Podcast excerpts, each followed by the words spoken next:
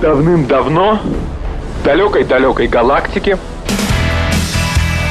Дом культуры. Читаем, смотрим, слушаем. С Леонидом Володарским. последнее сражение состоится не в будущем. Оно состоится здесь, в наше время. Дом культуры Леонида Володарского. Программа предназначена для лиц старше 16 лет. Здравствуйте. Завтра у нас Борис Марцинкевич, пятая часть из серии «Атомный проект. Подвиг советского народа». Речь пойдет еще об одном или нескольких атомградах и, людей, которые, и о людях, которые их создавали. Сегодня у нас после новостей в 14.30 историк, писатель Елена Сьянова. И до трех часов она расскажет нам, ну, это будет такая короткая лекция-беседа, трибунал, кто придумал тройки. Думаю, это будет весьма и весьма интересно. А я начну сегодня с кино. Уже несколько передач назад я обещал, что расскажу о своем одном из своих самых любимых режиссеров о Лукино Висконти. Я первый раз посмотрел фильм Висконти. Была такая традиция на Московский кинофестивале, почему-то его фильмы попадали достаточно часто. Я тогда переводил, и я посмотрел фильм «Смерть Венеции». Я не читал тогда ни Томаса Манна, по новелле которого был снят этот фильм. Да и, надо сказать, образован я был весьма мало. Но этот фильм меня просто ослепил и заворожил.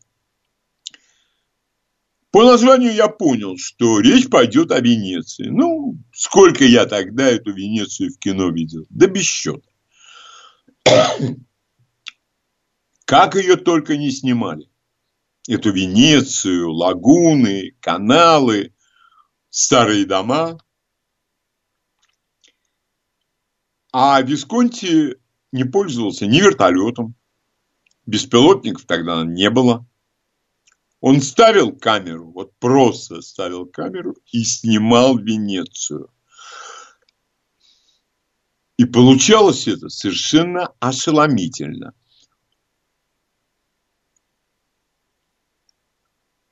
Когда я рассказывал об этом друзьям отца, людям с прекрасным вкусом, читавшим на порядке больше меня, они этот фильм тогда не смотрели. И они говорили мне, ну, понятно, это эмоции, восхищение твое. Но ты можешь объяснить, почему этот фильм тебе так понравился? Я что-то там сбивчиво, эмоционально говорил. Они на меня так снисходительно посматривали. А вот потом, когда они посмотрели этот фильм, мне очень помог один друг отца, который мне объяснил прежде всего для меня непонятную истину. Он сказал, а ты не был готов к просмотру этого фильма. Как так не был? А ты вот это читал? Нет. А вот это читал? Нет. А вот это смотрел? Нет. Вот для того, чтобы лучше понять этот фильм, почитай, посмотри. Я прочел и посмотрел не все. Дела, делишки, и лень, которая родилась вперед всех. Но что-то уже я начал понимать осмысленно. И решил прочесть, кто такой все-таки Лукино Висконти. И это меня еще больше сбило с ног, потому что в теме и времена интернетов не было. Это приходилось все по крупиночке собирать. Род от Карла Великого, член Коммунистической партии Италии, участвовал в движении сопротивления, проводил евреев через линию фронта в Италии, сидел в немецкой или в итальянской фашистской тюрьме под расстрелом. Достаточное количество дней. Потом я посмотрел его фильм «Земля дрожит». Это 49-й год. Сицилийские рыбаки, перекупщики, которые их грабят, я никак не мог понять, как аристократ, чей род идет от Карла Великого, мог таким образом понять чаяние и нужды вот этих простых людей. А потом я понял, что аристократ, настоящий аристократ, я уверен, их очень мало. Их всегда их было очень мало. И если я вижу аристократа, который вещает, проповедует и говорит мне, как мне надо жить, а у меня к его жизни, к перстням на пальцах, к поместьям, к дорогим автомобилям масса вопросов. Для меня он не аристократ. А вот аристократ, который одновременно являлся великолепным театральным и оперным режиссером, пришел в кино после 30, и первый его фильм «Одержимость» – это экранизация американского романа, по-моему, Кейна. «Почтальон звонит дважды». И ради съемок этого фильма, да, коммунистическая партия помогла ему взносами, но он продал или заложил драгоценности семейные драгоценности. И тут я понял, что мне совершенно безразлично, что он не традиционной сексуальной ориентации, что он аристократ, что семейные средства и наверняка его гонорары позволяли ему жить безбедно и даже с некоторым вызовом всем остальным. Все это полностью в моих глазах искупила его работа. Тиран на съемочной площадке. Он ни во что не ставил актеров, хотя, очевидно, относился к ним достаточно уважительно, но вынимал из них душу, и они все обожали его. Какие у него были сложные отношения, об этом, конечно, пишут больше всего, это же самое главное. Какие у него были отношения с Клаудией Кардинале, Аленом Делоном, как он подобрал э, в сточной канаве. Гельмута Бергера, который потом стал его звездой. То он был в отеле коридорный. Висконти увидел его. Это было в Мюнхене. Это были съемки одного из величайших фильмов в истории мирового кино а, «Гибель богов». Он переписал сценарий. И фильм стал еще сильнее. Когда, это я читал сам, в каком-то киножурнале, Висконти говорит, я шел по Риму, и вдруг увидел, что показывают вот эта классика неореализма итальянского. Земля дрожит. Ради интереса я зашел. Я ушел через 15 минут. Я не понимаю, как можно такое сегодня смотреть.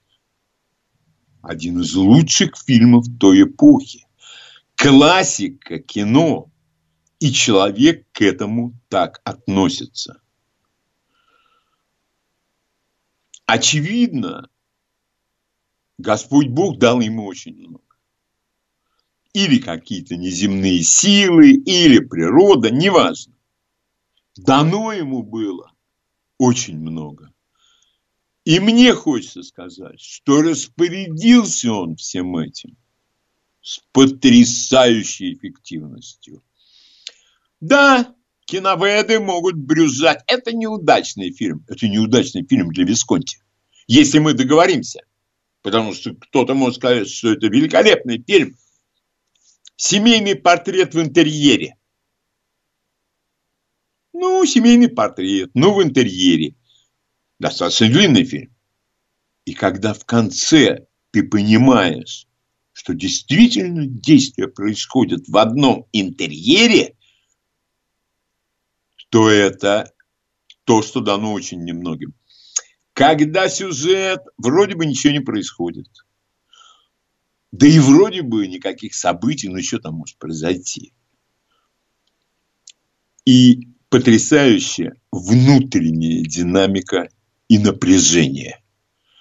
А за окном бушуют политические события. Это очень неспокойное время для Европы.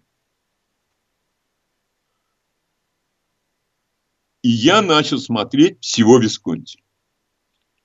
Что-то я сумел перевести, э, что-то я смотрел на каких-то кассетах, и постепенно, постепенно я понимал, что я пока еще не соответствую оценке его гения. Слишком мало читал. Аналитика у меня хромает. Да и когда ты смотришь его фильмы, это надо делать постоянно, так, как у него играют предметы. Нигде этого невозможно. Нет такого режиссера для меня. Когда в фильме «Леопард» молодой Делон, кардинале, он каким-то образом увидел в главном герое этого фильма Берта Ланкастера в главной роли, когда Берт Ланкастер, ну где Берт Ланкастер, где этот сицилийский граф в, э, из «Леопарда».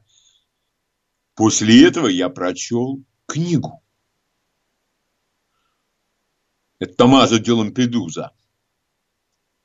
И вдруг я понял, что этот человек знает, как что было, потому что картины и в «Леопарде», и в семейном портрете в интерьере, и в гибели богов, а какой там обеденный зал в замке владельцев огромной сталелитейной компании.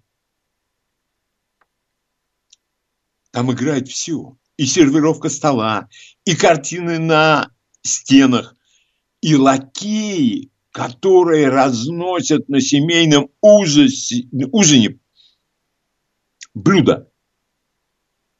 А в эту ночь будет подожжен Рейхстаг.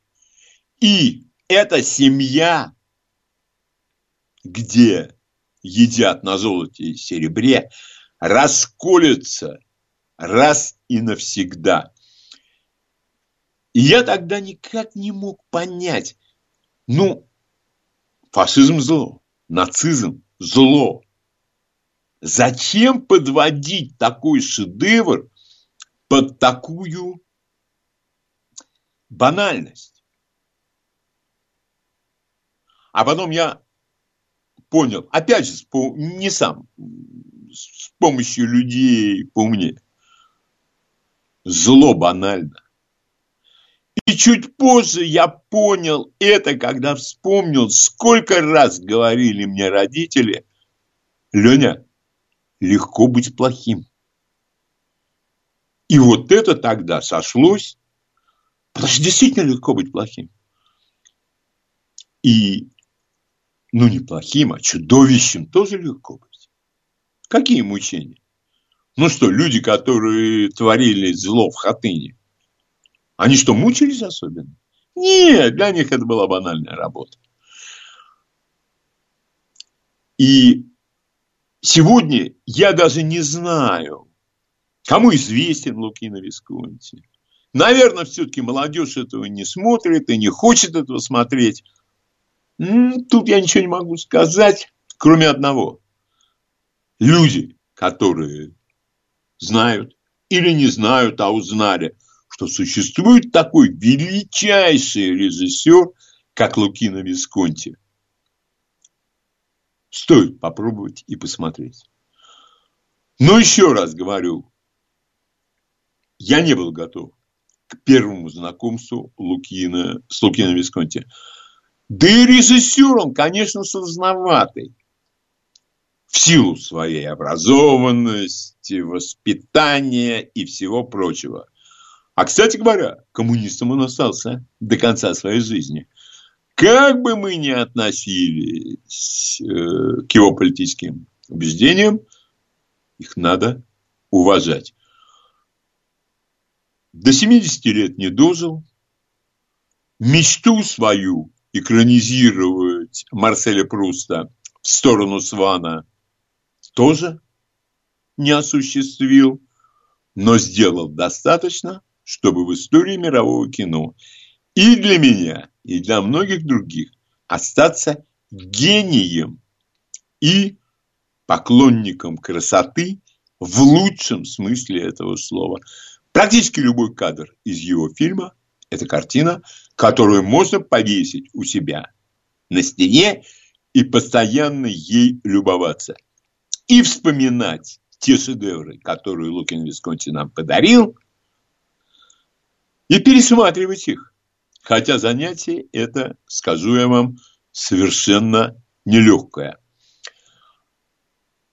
Вам нужно что-нибудь более серьезное? Ну, читайте киноведов. Были хорошие книги у нас именно о Висконте, но это взгляд киноведа. А я счел возможным поделиться с вами своими эмоциями. И, кстати говоря, то, что я рассказывал о Серджи Леоне, о Клинте Иствуде, в этот ряд совершенно точно становится и Лукина Дисконти.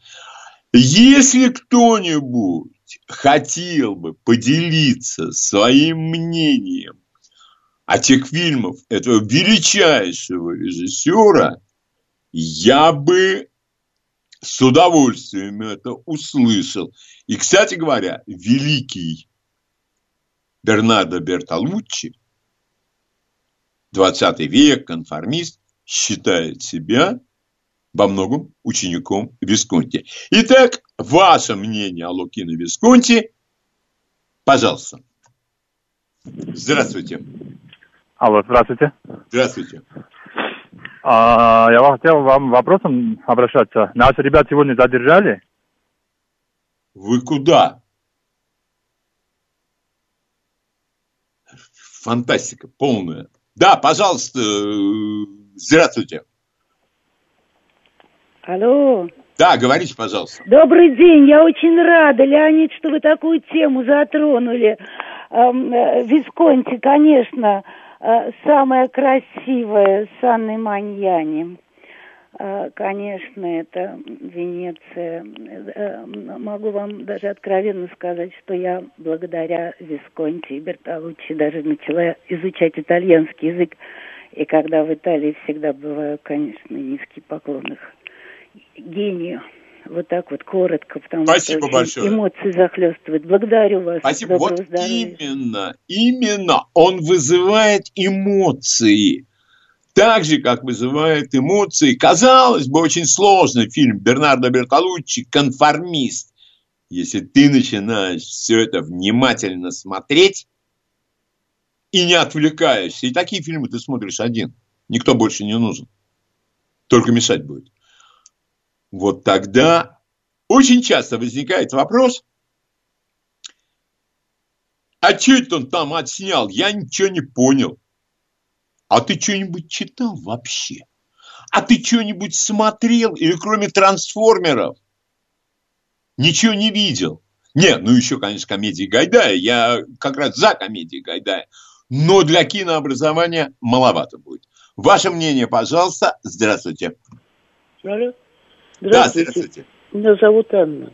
Да. Висконти мой любимый режиссер. Я не знаю, какие фильмы у него плохие, я таких не знаю. Два любимых «Гибель богов», Потрясающий фильм. И Хельмут Бертель там потрясающий. У него на лице, по-моему, отражены все пороки человечества. Согласен. И второй фильм – это «Людвиг». Людвиг – это вот, действительно, это вот, скажем так, гимн чистой, отрешенной от мира красоты. Да, там тоже играет Хельмут Бергер, фильм длинный, но всегда смотрим на одном дыхании. У нас, кстати, молодежь смотрит Висконти, любит Висконти. Слава тебе, Господи! И мне все равно, какой был ориентация, равно это как и Пазолини, и все остальные. Это... Вот. Я, простите, Леонид, я с вами не согласна в одном. Вы говорите, что люди просто делали свою работу в Хатыне, в Белой Церкви, в Киеве, неважно. Нет, они не просто ее делали, они от этого удовольствие получали. Вот Вполне от такой возможно. работы они получали удовольствие. Они или удовлетворяли свою злобу, или какие-то комплексы, но особо голову себе не морочили. Нет, но Да. удовольствие получали. Да, по- вполне возможно. Вполне возможно, у вас убедительный аргумент. Для меня очень убедительный аргумент. Я видел О. этих людей. Спасибо, Анна, огромное за звонок. Я даже не рассчитывал, что вообще будут какие-то звонки по поводу Лукина Висконти. Но мне этих двух звонков вполне достаточно. Больше мне по поводу Лукина Висконти звонков не надо. Итак, э, я рекомендую начинать наверное, с чего-нибудь из последнего. Из семейного портрета в интерьере. Людвиг. Смерть Венеции. Если Лукин Висконти вас заинтересует, ну тогда открываете фильмографию и смотрите то, что вам будет интересно. И я думаю, как с некоторыми другими режиссерами, что он там наснимал, вот когда речь идет о нынешних режиссерах, это я могу понять. И чего он там наснимал? А вот режиссеры, которые всеми ненадменными киноведами признаны шедеврами, вот тут, я полагаю, свой пыл стоит поумерить и задать себе сакраментальный вопрос. А я-то соответствую вообще? А я могу осилить? А мне это будет понятно? Это очень хороший и нужный вопрос. Потому что зритель не всегда понимает то, что ему представляют на экране. А некоторые фильмы просто такая реклама, что люди туда идут и говорят, вот это да, нет, не да, скорее нет. А тут хоть деньги собирай всем обществом, а все равно получится чушь, ложь. А имущество ты заложил свое перед съемками или народ тебе прислал? У нас там, ну это я потом к этому вернусь, у нас сейчас в космос полетели снимать. Подождите. Подождите, кто? Новости. Читаем, смотрим, слушаем. Дом культуры Леонида Володарского. Сегодня наш гость, писатель, историк Елена Сьянова и тема ее короткой лекции беседы «Трибунал или кто придумал тройки». Елена, здравствуйте. Здравствуйте. У Елена, нас с вами, да, в названии у нас с вами э, два термина. Вот термин трибунал это имеет официальный статус. Я начну с него. Значит, слово трибунал это от латинского судилище. Правда, э, суффикс э, не уничижительный. В данном случае, я напомню, было слово ресталище, зрелище, стойбище и так далее. Это скорее особый суд. То есть суд в особых исторических обстоятельствах. Трибуналы делились по состоянию общества. Ну, война, революция, ну и какой-то промежуток относительного мира. Вот сейчас, например, существует Международный уголовный трибунал, потом, э, который учрежден был Советом Безопасности ООН. Вот, насколько я помню, э, начинал он вроде бы с геноцида в Руанде. Но потом себя как-то дискредитировал по бывшей Югославии, по-моему, полностью. То есть история трибунала идет э, от римского права в прямом смысле. Э, в Риме так называлось э, возвышение или подиум, с которого консулы, там разные должностные лица вершили вот это самое судилище и выносили приговоры. И дальше история продолжается у нас в средних веках. Появляются трибуналы инквизиции. Э, началось это в веке XII. Вот один из пап предложил такой список ересей, на предмет которых, э, собственно, нужно было исследовать общество. Я, кстати, напомню, что слово «инквизитор» означает «исследование». И трибунал тогда был разъездной, вот чтобы охватить как можно больше земель. Ну, ужасы, там всякие пытки я оставляю в стороне. Знаете, Леонид, что меня совершенно поразило в этих трибуналах инквизиции? Это отчетность. Вот никаких тайных дел, никаких секретных протоколов, никаких... Вот все было зафиксировано и сохранено для потомков. Такое ощущение, что отцы-инквизиторы гордились своей работой и как будто отчитывались перед самим Господом Богом. И э, отменены такие трибуналы инквизиции были только в 1820 году. То есть уже э, вовсю, по-моему, можно сказать, хозяйствовал капитализм, уже прокатилась война революций, а в Испании все еще сжигали на кострах. Да, еще не могу вот не отметить такой трибунал, например, э, вы, он назывался Высший апелляционный суд Великого княжества Литовского в XVI веке. Вот, честно говоря, до сих пор не могу понять, почему этот Высший апелляционный суд назвал себя трибуналом. Ну, видимо, потому же, почему и это княжество себя назвало великим. Хотя, знаете, вот исходя из опыта развития нашей цивилизации, вот сейчас, в 20 веке, я бы сказала слово «великий», наверное, не нужно оценивать только в позитивном смысле. Скорее, с точки зрения вот размаха, глубины воздействия на историческое развитие. И вот в этом плане из всех революций только две называются великими, это французская и наша. А вот в 1793 году, в разгар фран- Великой Французской революции, под э, угрозой контрреволюции, интервенции, был создан прототип, прообраз всех современных трибуналов. Революционный трибунал Франции. Ну, все, что свойственно таким вот военным и революционным трибуналом. В нем было, то есть, упрощенное судопроизводство, не было там предварительного следствия, никаких апелляций, кассаций. Состоял тот трибунал из председателя, трех заместителей, которые назывались товарищи. Это я перевожу с французского товарищи. И 12 присяжных. Вот я обращаю ваше внимание на это слово товарищи. На этих трех товарищей. Потому что именно из них впервые в истории появится тройка. Я об этом скажу позже. Место рождения вот э, этой тройки – это город Тулон. А время рождения – это конец октября э, 1793 года. Первый состав тройки – это три интересных, э, известных личности.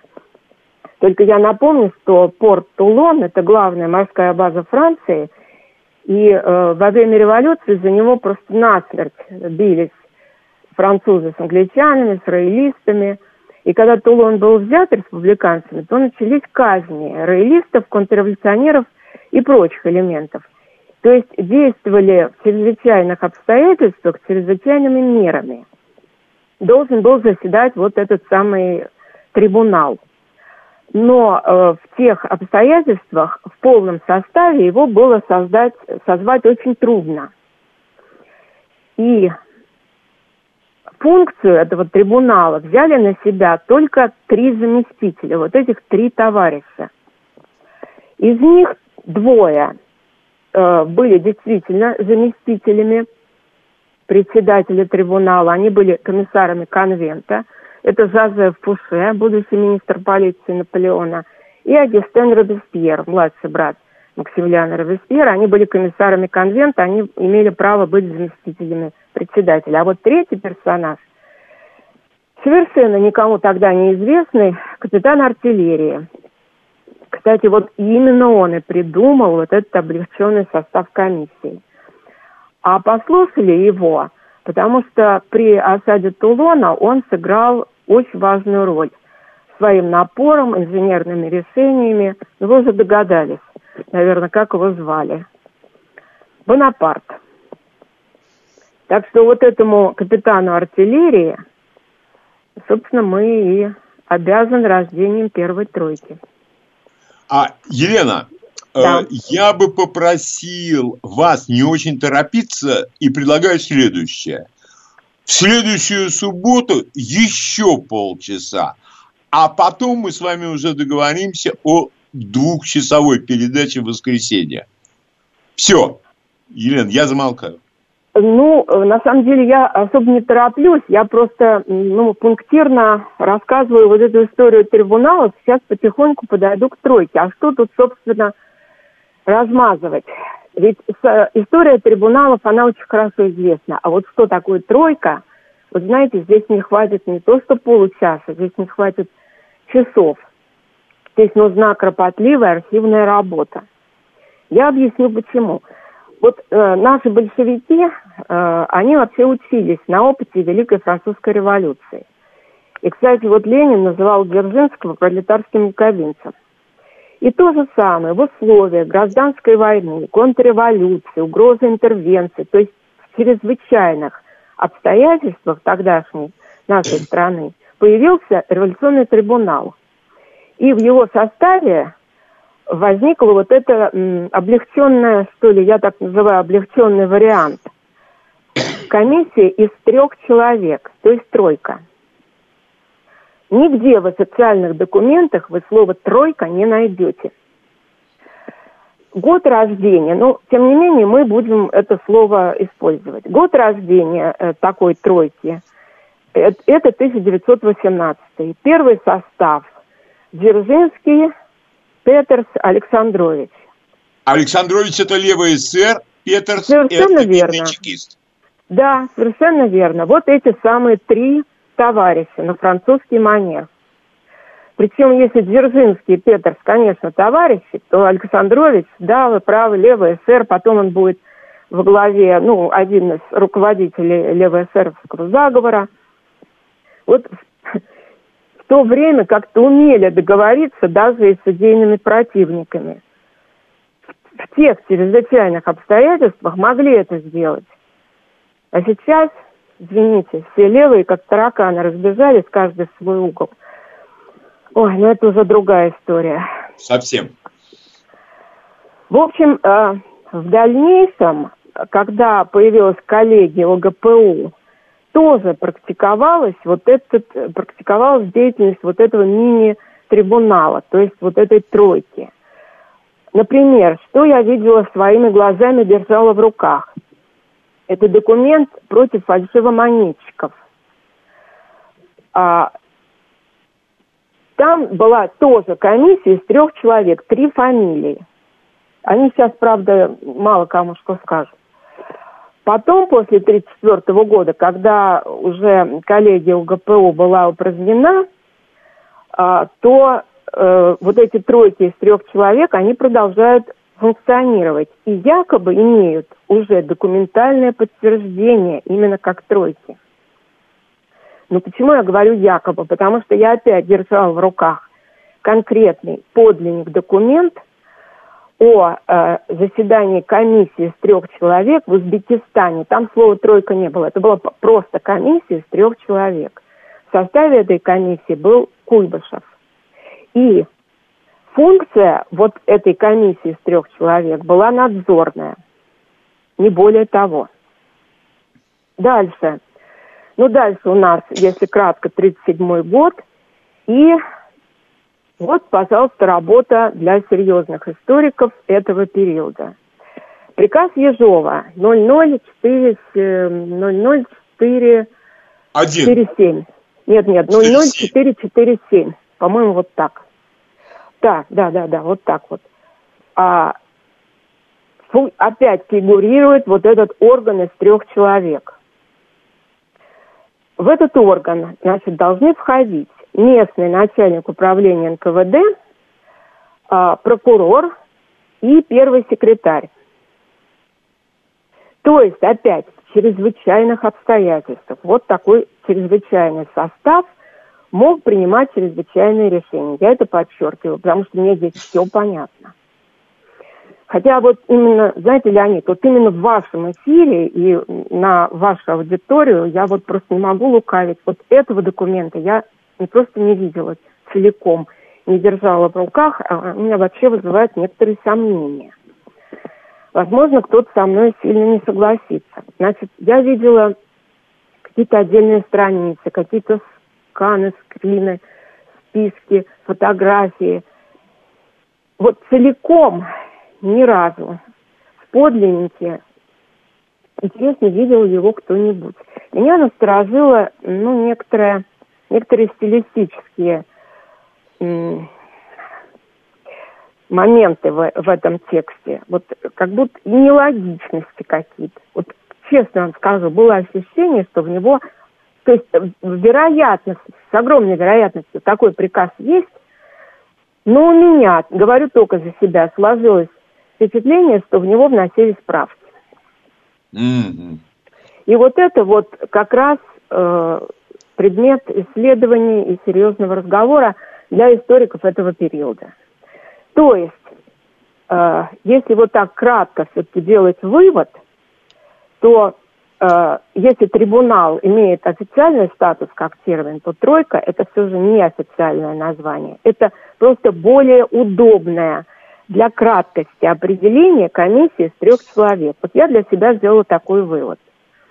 И при этом очень важно отметить, что тройки полномочия имели абсолютно разные, от карательных до надзорных. Об этом очень редко упоминают. Ну, кто упоминает? Мне кажется, что вот это желание придать исключительно карательный э, характер этим тройкам, и как бы вот их официально узаконить в истории, придать им официальный статус, доказать, что они были закреплены законом, каким, где. Ну, это ну, просто желание вот опять добавить черных красок. Ну да, да, персику картину добавить. нашей истории. А вообще-то ведь э, число три, знаете, в русском языке Бог как-то особенно любит троицу, да? Если так пошутить. Mm-hmm. Ну, это просто удобная форма. Если есть другие мнения, конечно, очень интересно. Но я серьезных работ на эту тему особенно не читала. Может быть, мне не попадались. Вот как-то так кратко. Mm-hmm. Ну, спасибо огромное за разъяснение, потому что, в общем-то, э, оно было очень нужно, потому что люди по большей части питаются мифологемами. И мне дедушка рассказывал. А вы историк добросовестный, тщательный, и поэтому то, что вы нам сегодня рассказали, это, конечно, плод ваших изысканий. Если вы хотите задать вопрос Елене Сьяновой, если у вас есть эти вопросы, пожалуйста, задавайте, формулируйте их кратко и точно. Времени мало. Итак, здравствуйте, ваш вопрос. А, здравствуйте, Леонид Вайс. Здравствуйте, уважаемая Елена. А, скажите, пожалуйста, правда ли, что новатором троек был Столыпин, который в первой половине второго десятилетия прошлого века был одновременно премьером, министром внутренних дел, направляя в неурожайные годы в сельские деревни для изъятия излишек, а, не только у крестьянского сословия, так называемые карательные отряды. Эти тройки состояли из местных старост, священников и командиров карательных отрядов. Спасибо большое. Да, был такой факт. Это э, еще одна еще один такой период в истории, когда вот эту форму комиссии из трех человек использовали в карательных, судебных и надзорных э, целях. Я не знаю, надо ли тут развивать мысль. Все правильно. А были же еще, Елена, если я не ошибаюсь, э, продразверстка, которую вела и царская власть, и потом временное правительство. Еще раз, э, тоже подтверждает ту же самую мысль. Много, вариативная комиссия из трех человек. Вы будете много, вы не так много найдете прецедентов трибунала, э, как начиная с 18 и по, да фактически до 50-х годов, вы найдете вариантов вот такой комиссии из трех человек. Спасибо. Пожалуйста, ваш вопрос Елене Сияновой. Здравствуйте. Здравствуйте, Евгений Москва. Пожалуйста. Скажите, пожалуйста, а при царе э, тройки были? При каком? Ну, а, при, при царе ну... Николай II, имеется в виду. Да. Спасибо. Нет, я не встречал такого. Если только, Но, опять же, комиссия, опять же... комиссия из трех человек, они практиковались и при Николае II, и даже при Александре Третьем еще. Ну, Елена, а э, подвиги в кавычках Семеновского полка в 1905 году? Да, да. Там, а там была ли там тройка или там просто был военно-полевой суд? Да, он был вот в таком упрощенном, в таком вот э, сжатом варианте. Выезжали действительно э, по три человека. Было такое. Но это а, все пож... говорит да, только я... о том, что эта форма в чрезвычайных обстоятельствах, она очень удобна. Ведь если двое, они могут иметь противоположное мнение. А тройка всегда действовала так, что все трое должны были принимать одно и то же решение. Это наиболее оптимальный вариант. А, Елена, когда вы э, работали в архивах, Эм, вот эти материалы, которые вы искали, вы их находили или упирались в стену? А, в определенный период я находила то, что мне нужно, а потом уже в начале, в нулевые, вот да, уже только лбом приходилось или стенку пробивать, или, в общем-то, и не пробить было. А, то есть, если человек захочет серьезно изучить эту проблему, я имею в виду профессионального историка, он столкнется вот с такими трудностями. Да, конечно, и уже сталкивается. То есть какие-то документы открыты, пожалуйста, читайте, они сливаются в интернет, а вот то, что иногда просишь и нужно, нет. Нет. Причем именно документы по трибуналам инквизиции – э, можно почитать вот в полном объеме. То есть сразу волосы вот там вот дыбом станут, так и останутся. Но читайте на здоровье, пожалуйста, у кого крепкая психика. Э, почитать, например, э, документы, связанные с осадой Тулона, с работой вот этого облегченного трибунала, со теми зверствами, которые вот эта тройка, Фусера, Беспьер-младший и Бонапарт, чинили. Они действительно чинили абсолютное зверство которые касались и женщин, и детей. Пожалуйста, читайте. Французы это не скрывают. А вот когда речь идет о 30-х годах и э, какие-то военные архивы, вот там самое проблематичное, там, где больше всего идет дискуссий в обществе, вокруг чего, вот тут упираешься лбом. Я понял. А Причем ваш... аргумент, вы знаете, аргументы я слышал самые разные. Один меня просто убил. А зачем?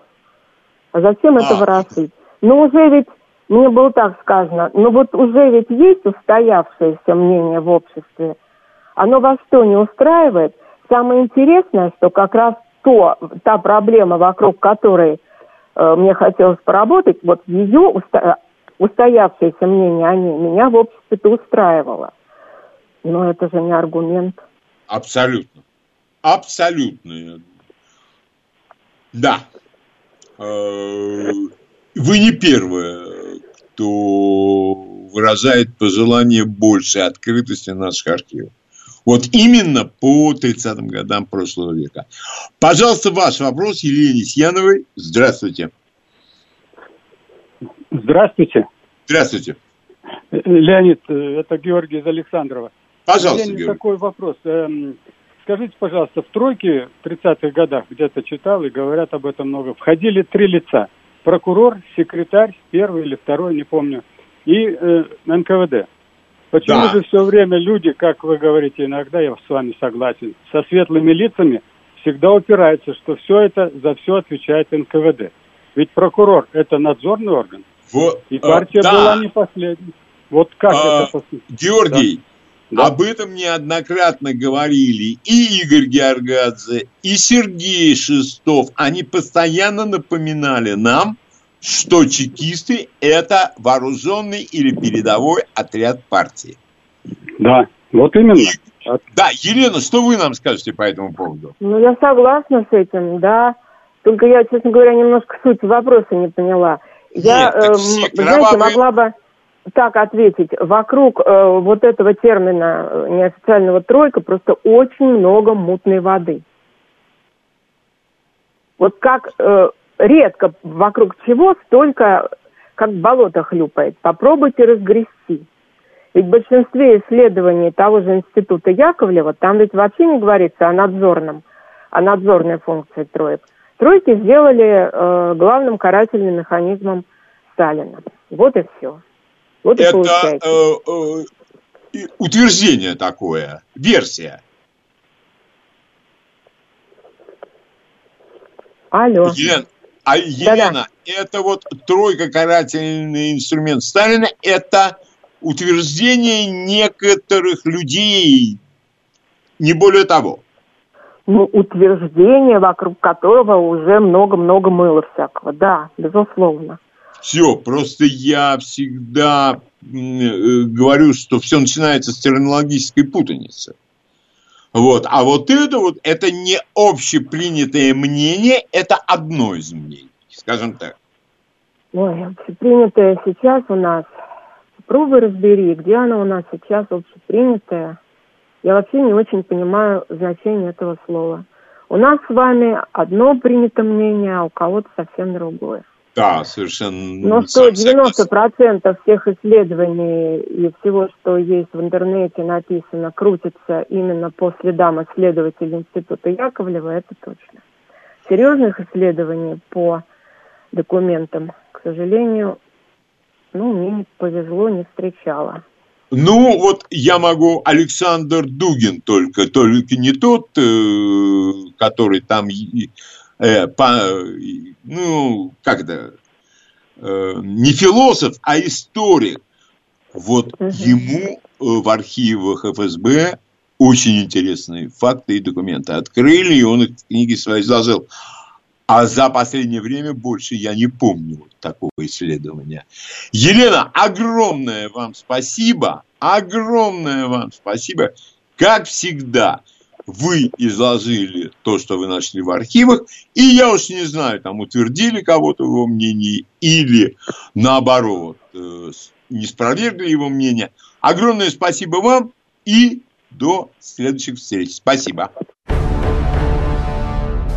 Давным-давно, в далекой-далекой галактике, Дом культуры. Читаем, смотрим, слушаем. С Леонидом Володарским. последнее сражение состоится не в будущем.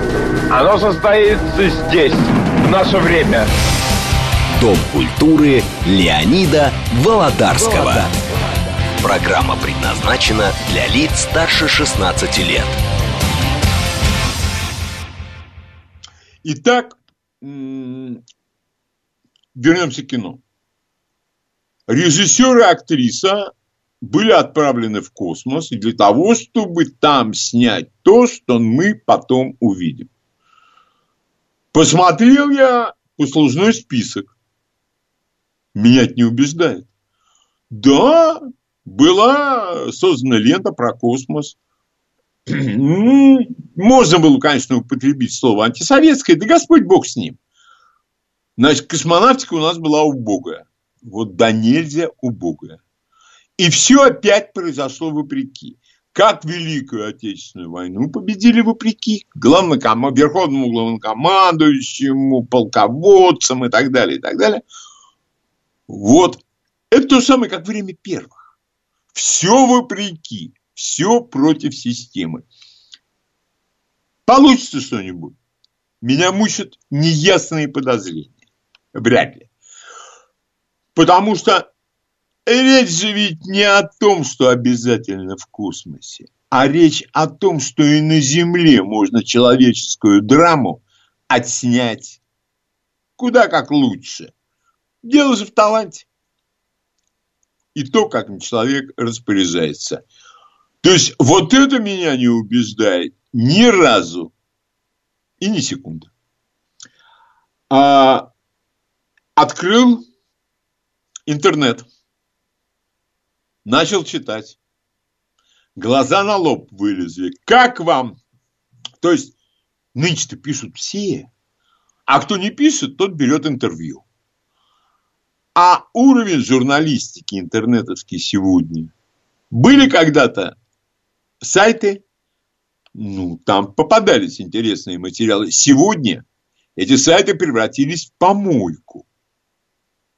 Люди не могут из себя выдавить больше неполной страницы А4 на бумаге. И ничего. Ничего. Читать это не хочется. Хочется потом это вообще не читать. Полное падение планки в журналистской профессии. Если бы только в журналистской. И, но зато есть эксперты по стилю, по стилю это как? Есть книги по этикету. Какой ложкой что есть, какую вилку откуда брать, в чем куда ходить. И после этого человек будет мне говорить. То есть текст, вот за такие тексты раньше на кострах сжигали. Из загубленной бумаги и кинопленки. Из кинопленки это у Ильфа и Петрова мною позаимствовано. Но Человек пишет про кино. Что-то он посмотрел. Он пишет финальный твист. У меня начинает складываться такое впечатление, что для придания себе большего веса и создания иллюзии безграничного интеллекта Просто вместо русских слов люди ставят слово калькус заграничного, транспарентность, рестрикции, твист, финальный твист. Почему по-русски нельзя сказать поворот сюжета, поворот темы? Я этого себе не представляю. А люди, которые якобы считаются журналистами, вполне даже себе это представляют и очень даже пользуются этим. В великолепном фильме «Свадьба по Чехову» Исидора Анинского есть прекрасная фраза. Они хотят свою образованность показать и все время говорят о непонятном.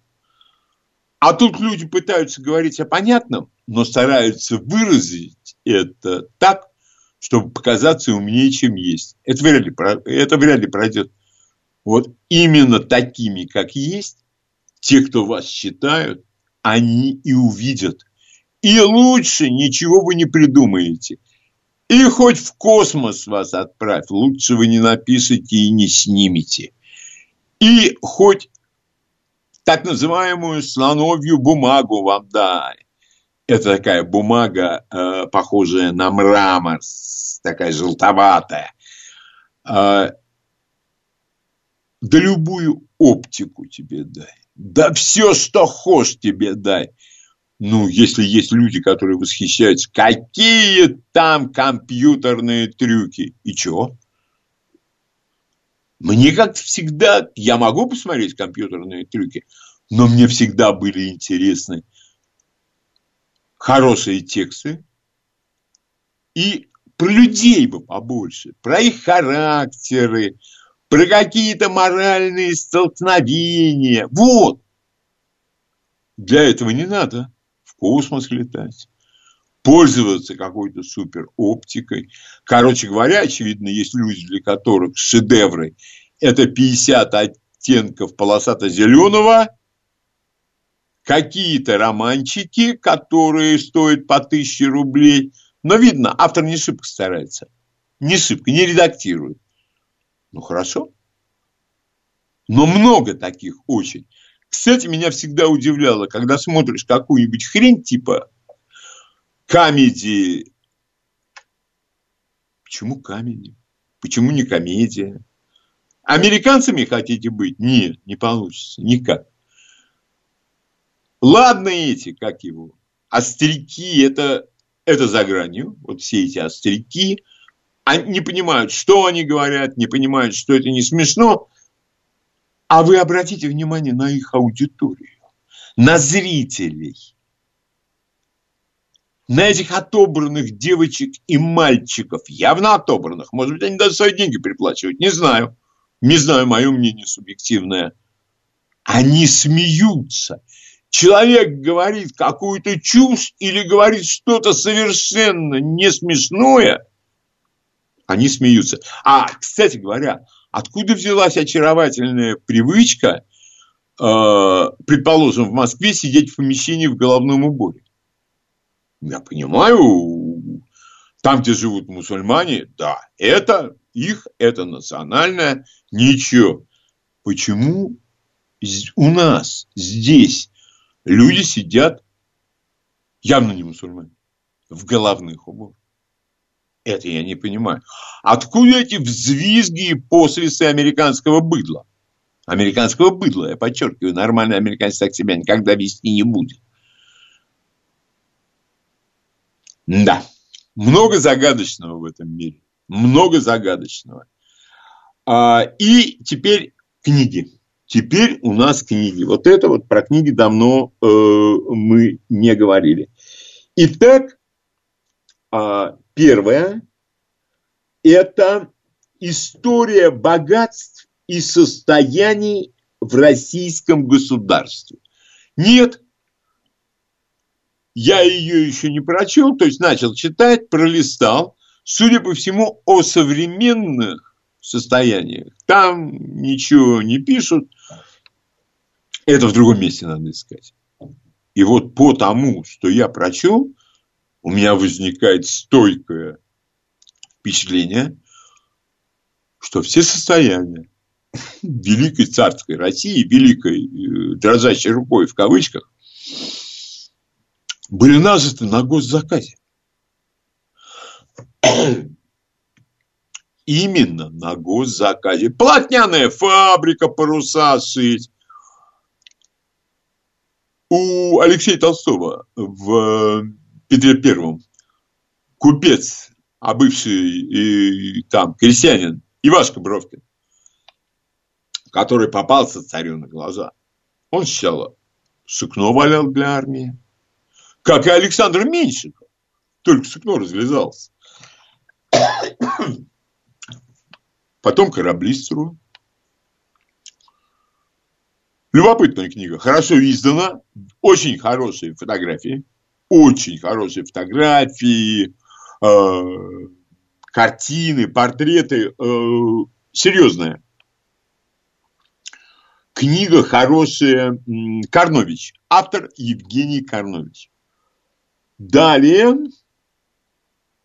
Это э, Юрий Николаевич Жуков, э, человек, к которому я могу относиться только с пиететом, колоссальным уважением и ожиданием новых книг, и его книга Григорий Зиновьев. И называется «Отвергнутый вождь мировой революции». Ну, что говорить о книгах Юрия Николаевича. Это каждая книга – это веха. И сдается мне, что именно Юрий Николаевич, как серьезнейший историк, первым своими книгами возразил вот этой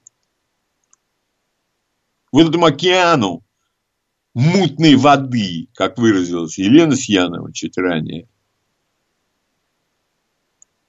и объяснила тем, кто читал, что его версия событий гораздо более убедительна, чем версия, я назову это грубо, перестроечного журнала «Огонек». Но я до сих пор встречаю людей, которые абсолютно на все сто процентов доверяют вот этим перестроечным мифам. А Юрий Николаевич – это титан, это историк. И вот эту книгу я рекомендую от всей души. Э, великолепную книжную серию выпускает, я не буду называть издательство, чтобы меня не обвинили в том, что я их рекламирую. Вот я э, детишкам купил «Остров сокровищ» и «Приключения Шерлока Холмса». Фантастически изданные книги, не дешевые. Вот это вот я сразу предупреждаю, не дешевые. А вот сейчас я докупил Жюль Верн 80 дней вокруг света. Это когда ты отрываешь книгу, там иллюстрации, там какие-то конвертики. В этих конвертиках лежит что-то интересное для детей. Например, в «Приключениях о Шерлоке Холмсе» лежит лупа, которой якобы пользовался Шерлок Холмс. Ты открываешь страницу, и встает бумажный пиратский корабль. Или вот как э, 80 дней вокруг света японская пагода. Вот есть у меня подозрение, что можно детей приучить любить читать и любить книги вот именно такими изданиями, чтобы они понимали, что есть что-то кроме компьютерных игр. Но я еще раз повторяю, ой, недешевые издания, очень хорошие, но совсем и совсем не дешевые. Так что вот эти э, три книги, которые я получил и уже начал читать, а книгу вот эту детскую я всю пролистал удивительной красоты. Удивительной красоты э, вещь. Остается только пожалеть, что в моем детстве таких книг не было. Ну ничего, зато сейчас есть. И вот что я у вас хотел а, опять спросить. Только чуть-чуть видоизмененно. Смотрите, ты листаешь телевизионные каналы, и вдруг ты попадаешь на какой-то свой, абсолютно свой фильм, у тебя могут оказаться единомышленники. Но речь о том, что ты этот фильм всегда будешь смотреть с любого места. Так же, как, например, книги.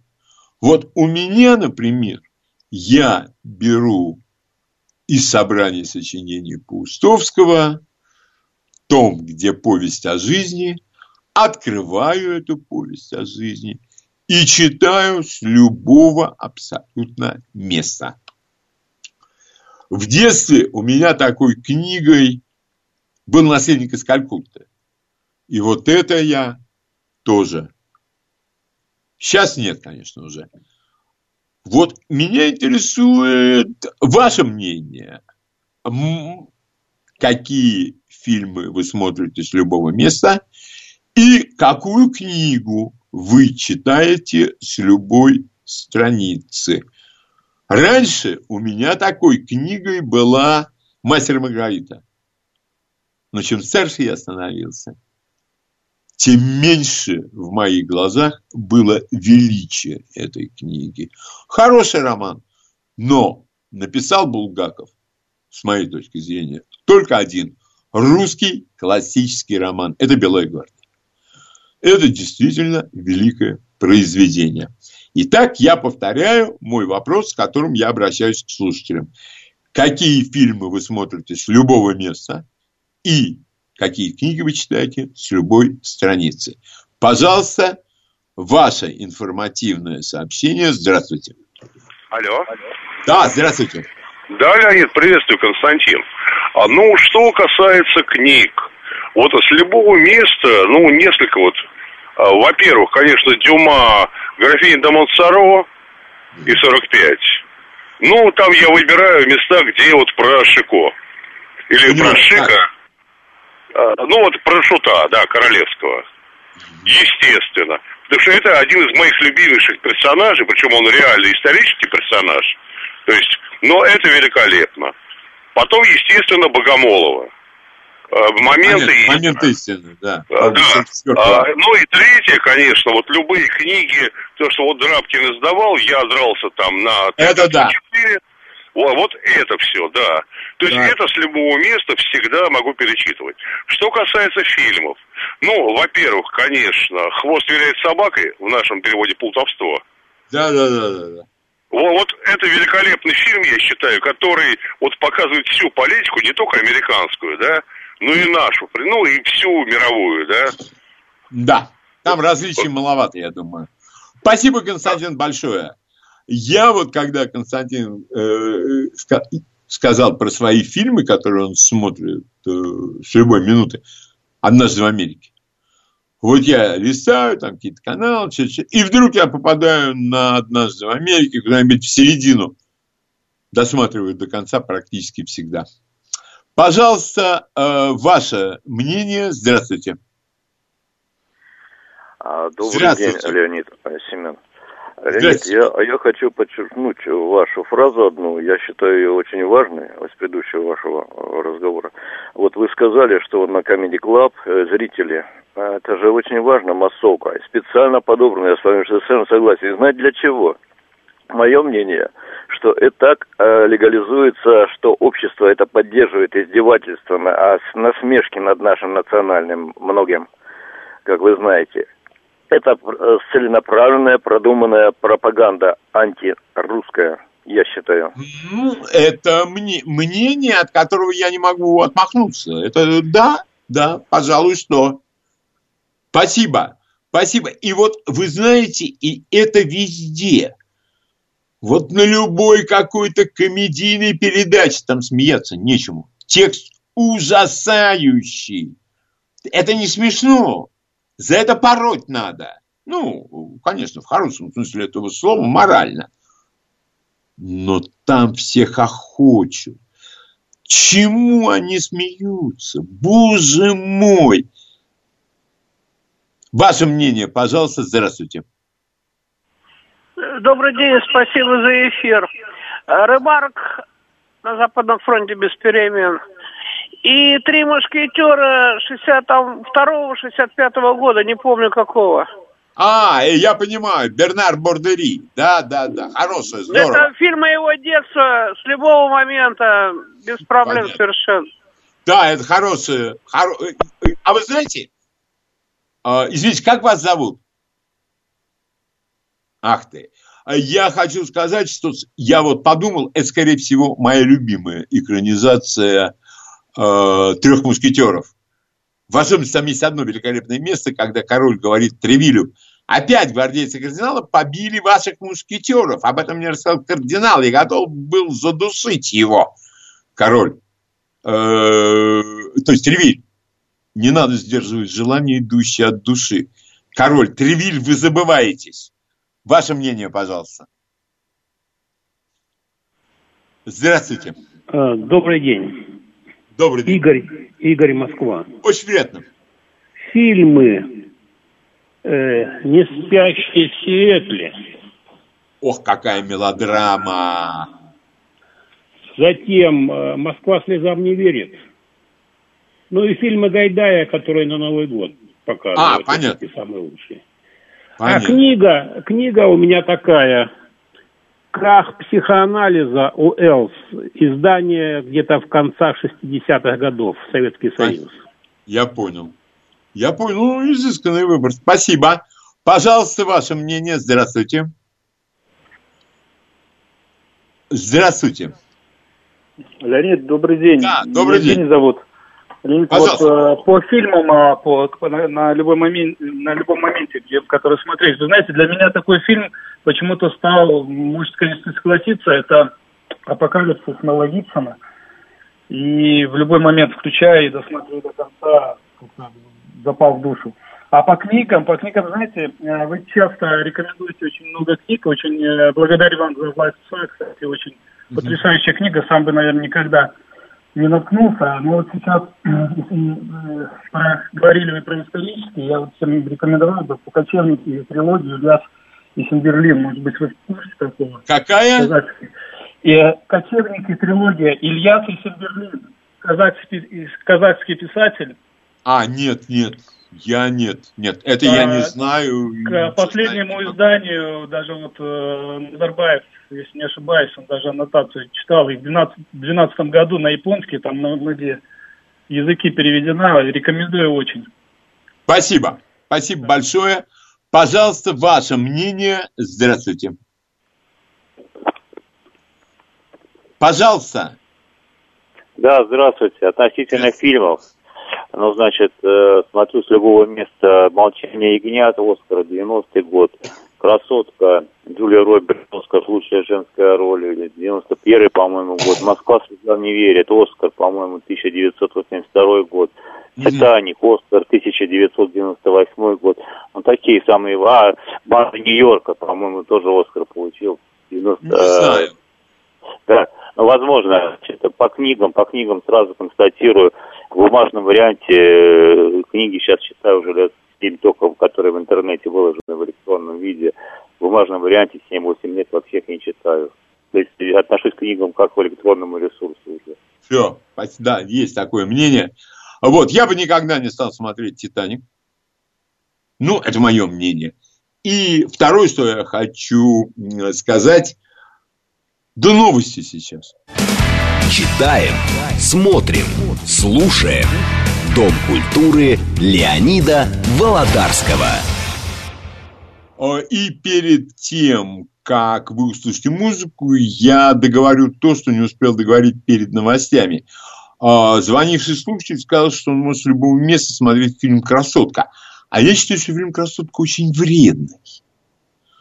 А не надо не трудиться, не учиться, а надо там ходить по улице в этих в сапогах, да, вот этого вот самого места в Ботвортах, а потом тебя увидит миллиардер, и все будет хорошо. Да, сказка про современную Золушку крайне не уверен, что это определение уместно. А начинаем мы сегодня с мелодии из прекрасного английского фильма «Мост через реку Квай». Называется это «Марш полковника Боги».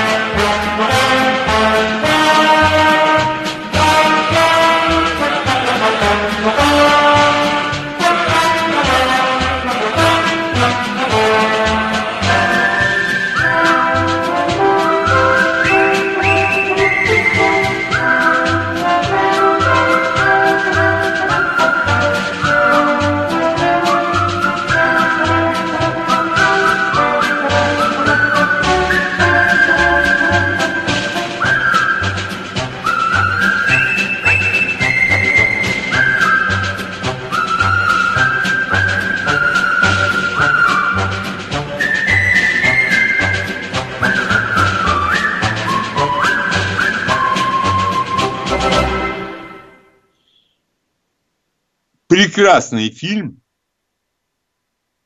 Сейчас, я думаю, такие уже никто не делает. А, кто не видел, очень любопытно. Очень любопытно, обязательно посмотрите.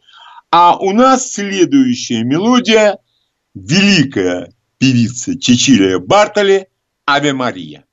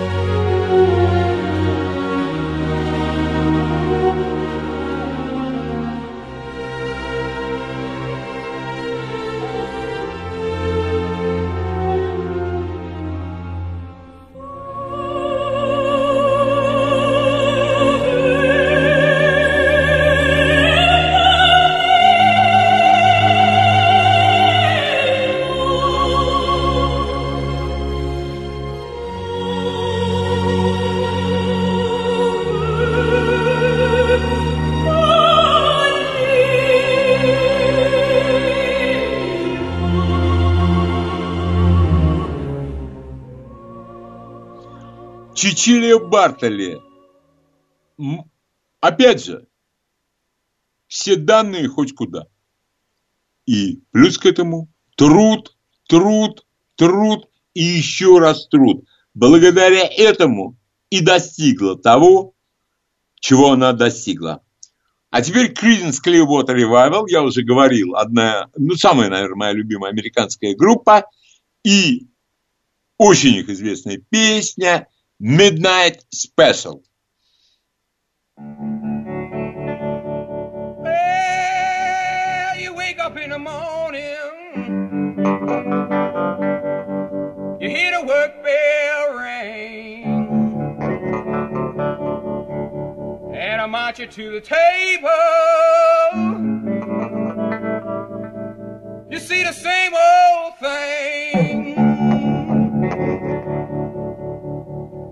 No food upon the table. There's no fork up in the pan. But you better not complain, boy. You get in trouble with the man. Let the midnight special shine a light on me. Let the midnight special shine a light on me. Let the midnight special shine a light on me. Let the midnight special shine a ever loving light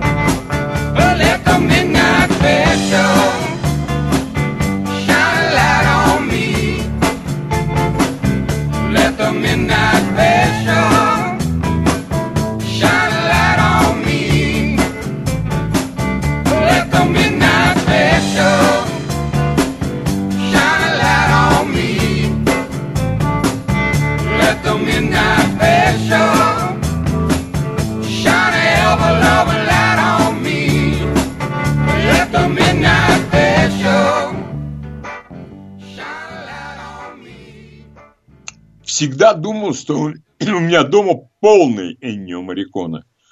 Начиная с самых дешевых итальянских фильмов, которым он писал музыку. И тут нашел музыку к старому фильму, а я его видел. Просто никогда не думал, что Эннио Марикона написал музыку. Итак, Чита Виолента, город насилия Эннио Марикона.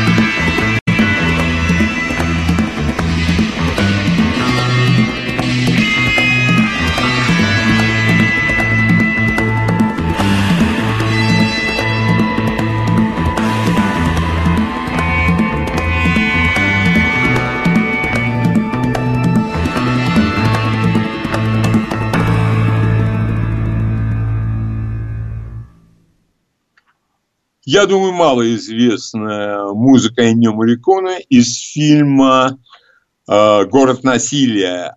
Там играет, кстати говоря, Чарльз Бронсон. По-моему, фильм 72 года, но тогда Чарльз Бронсон в Америке никакой великой звездой еще не был. А дальше у нас Бах, концерт для двух скрипок, играют два величайших скрипача Игуда Минухин и Давид Ойсеров.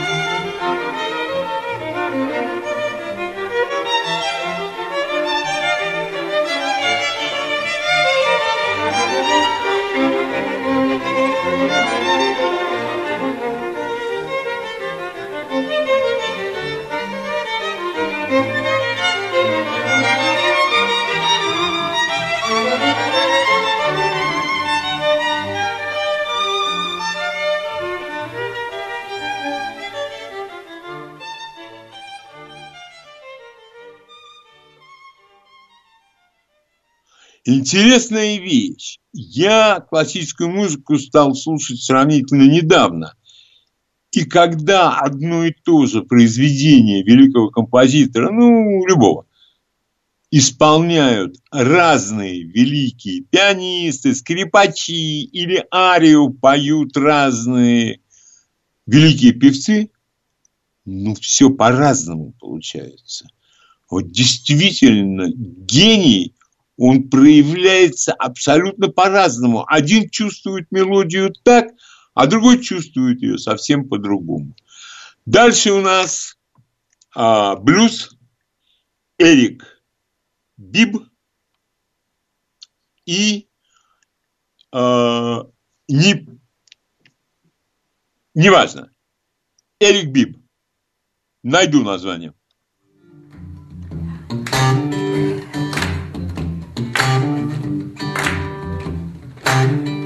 You might slip, you might slide, stumble and fall by the roadside.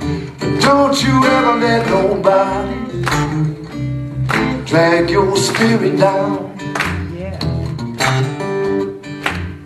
Remember, we're walking up to heaven. Don't let nobody turn you around.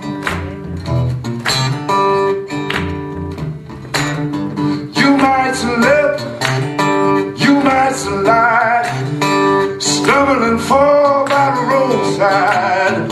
Don't you ever let nobody drag your spirit down. Come on, clap your hands.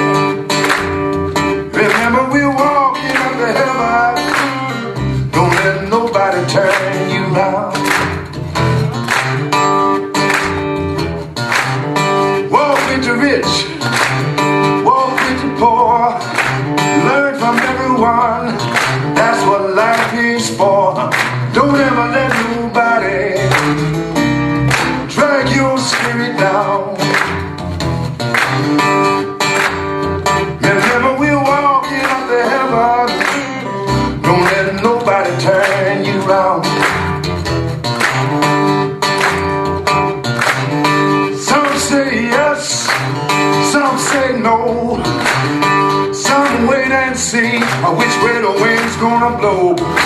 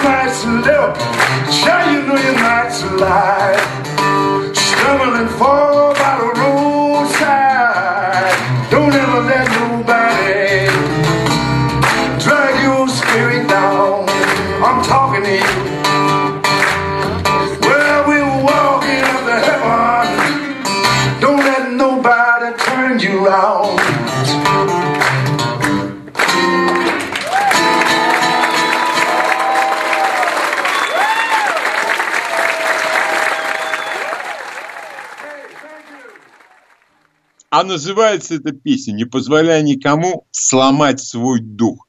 Хороший блюз. Итак, завтра с 11 до часу в эфире нашей радиостанции эксперт по геоэнергетике Борис Марцинкевич. И он продолжает свой рассказ «Атомный проект. Подвиг советского народа». Как он говорит, тема неисчерпаемая. Но скоро будет совершенно другая тема. Борис Марцинкевич – эксперт, каких еще поискать надо. Действительно, э, я хоть что-то начал понимать в этой геоэнергетике с этими трубопроводами, ценами на газ, третьим пакетом Евросоюза, когда он об этом рассказал, абсолютно просто, доходчиво, но для того, чтобы уметь о таких сложных вещах рассказывать просто и доходчиво, надо очень здорово владеть темой. А когда смотришь этих, которые не владеют темой, просто смешно. До свидания, услышимся завтра.